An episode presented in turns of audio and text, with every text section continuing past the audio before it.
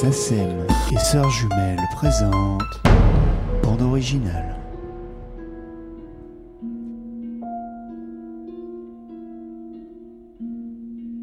Musicien, compositeur symphonique et de musique de film, Laurent Petit-Girard se double d'une activité de chef d'orchestre. Dans cet entretien enregistré dans les studios R à Londres, il revient sur ces années où il a dirigé les enregistrements des musiques de Bruno Coulet.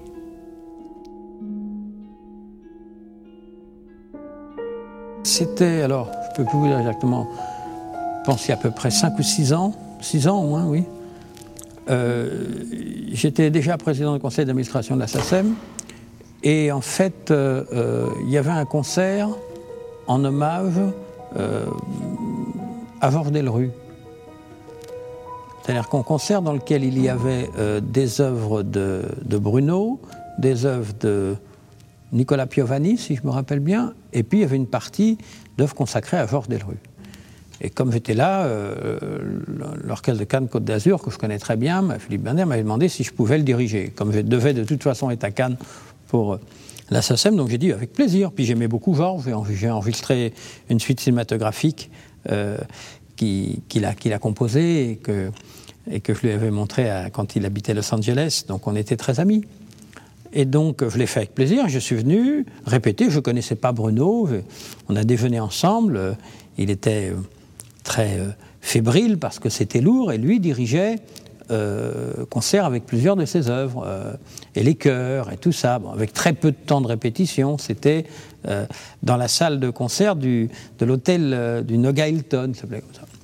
Et donc, j'ai dirigé assez vite euh, la partie de Georges Delrue, avec musicien que je connais très bien, de façon à lui laisser le maximum de temps. Puis je suis monté dans le même hôtel, euh, dans ma chambre, et vous savez, comme dans les mauvais films, euh, prenant un bain, le moment où il y a absolument de la mousse partout, le téléphone sonne, et donc je décroche, et à ce moment-là, on me dit, est-ce que vous pourriez descendre vraiment très vite Bruno va pas bien, il n'est pas en forme, et tout, etc. Et, et Bruno, c'est vrai qu'il était extrêmement stressé. Tout d'un coup, il, il, avait physiquement une véritable fatigue, c'est très très lourd. Et puis il n'est pas entraîné à faire la direction d'orchestre, tout d'un coup, avec, dans un système différent, avec des chœurs. Et je descends et il me dit écoutez, Laurent, est-ce que vous pourriez me sauver parce que j'ai un souci, quoi. Et donc j'ai pris ces partitions, puis j'ai déchiffré, et puis on, a mis les choses au point avec l'orchestre. Mais évidemment, tout d'un coup, moi, bon, j'ai euh, à côté de la composition, la direction d'orchestre, c'est mon autre métier. Donc évidemment, avec un orchestre que je connais très bien, on a voulu, j'ai tout de suite essayé de faire sortir des couleurs, des choses comme ça. Qui sont, j'ai pris la musique de Bruno pour ce qu'elle est, c'est-à-dire c'est une musique véritablement euh, qui a la qualité d'une musique de concert qui est extrêmement construite et qui a besoin d'être défendue comme on défend du Debussy ou du Ravel, etc. Il y a besoin de cette même finesse.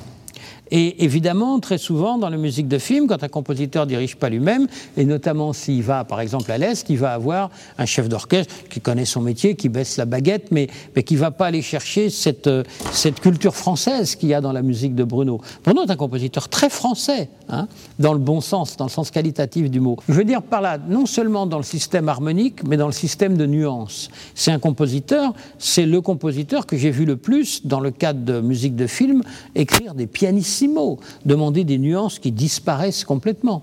Or ça, c'est une chose, évidemment, qu'on est habitué à faire quand, quand on joue la musique française. C'est très typique. Hein et, euh, et, donc, avec cet orchestre qui me connaît bien, on a commencé à jouer sa musique en allant chercher des nuances.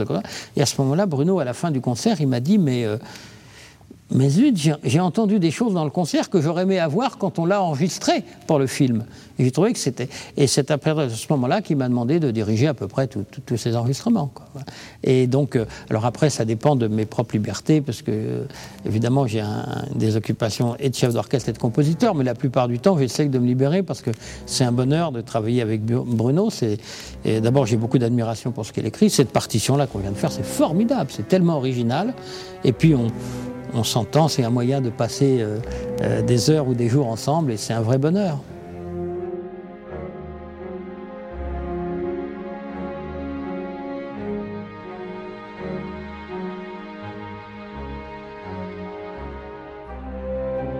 La première chose, c'est que Bruno orchestre tout lui-même. Vous avez des formidables, maintenant vous avez des gens très doués en France, comme par exemple Alexandre Desplat, un excellent compositeur. Quand on dit en France, il fait une carrière mondiale absolument éblouissante. Mais euh, euh, c'est quelqu'un que j'admire énormément et, qui est en plus un garçon charmant. Mais il est rentré dans le système américain, c'est-à-dire qu'il y a un, deux ou trois orchestrateurs pour chaque film. Jamais un orchestrateur pourra orchestrer les choses comme ce qu'on vient d'entendre aujourd'hui.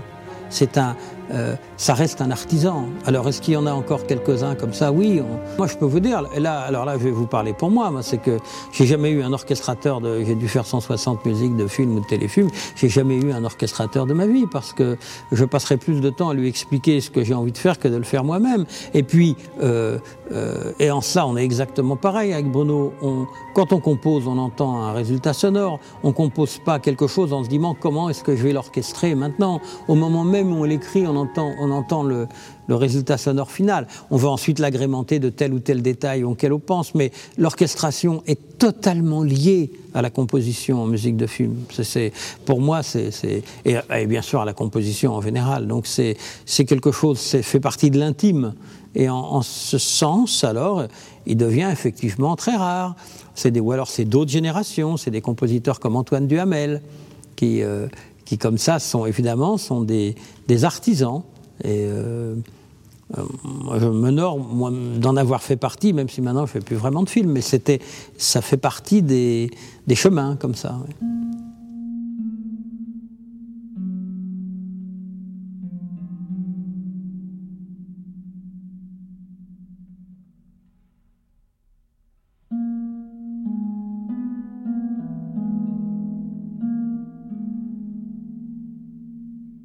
Il a, il a plus de liberté maintenant qu'il a fait des films comme Microcosmos, comme Himalaya, des choses comme ça. Et le, succès et le succès dans l'originalité. Mettons-nous bien d'accord, euh, la musique des choristes, énorme succès, très réussi, ne lui aurait pas donné la même liberté. Si ça avait été le premier film très célèbre qu'il ait fait, il aurait été on, lui aurait demandé de, refaire quelque chose comme ça. Tandis que le premier énorme succès qu'il a eu étant une chose aussi étonnante, aussi inventive, aussi décalée que Microcosmos, avec en plus un sujet qui s'est prêté, partant de là, il a attiré tous les gens qui avaient envie d'aller ailleurs. Et c'est sa force. Et il la garde, mais vous savez, il la garde au prix aussi d'un certain nombre de sacrifices, de choses qu'il refuse, euh, même si elle pourrait lui rapporter beaucoup d'argent.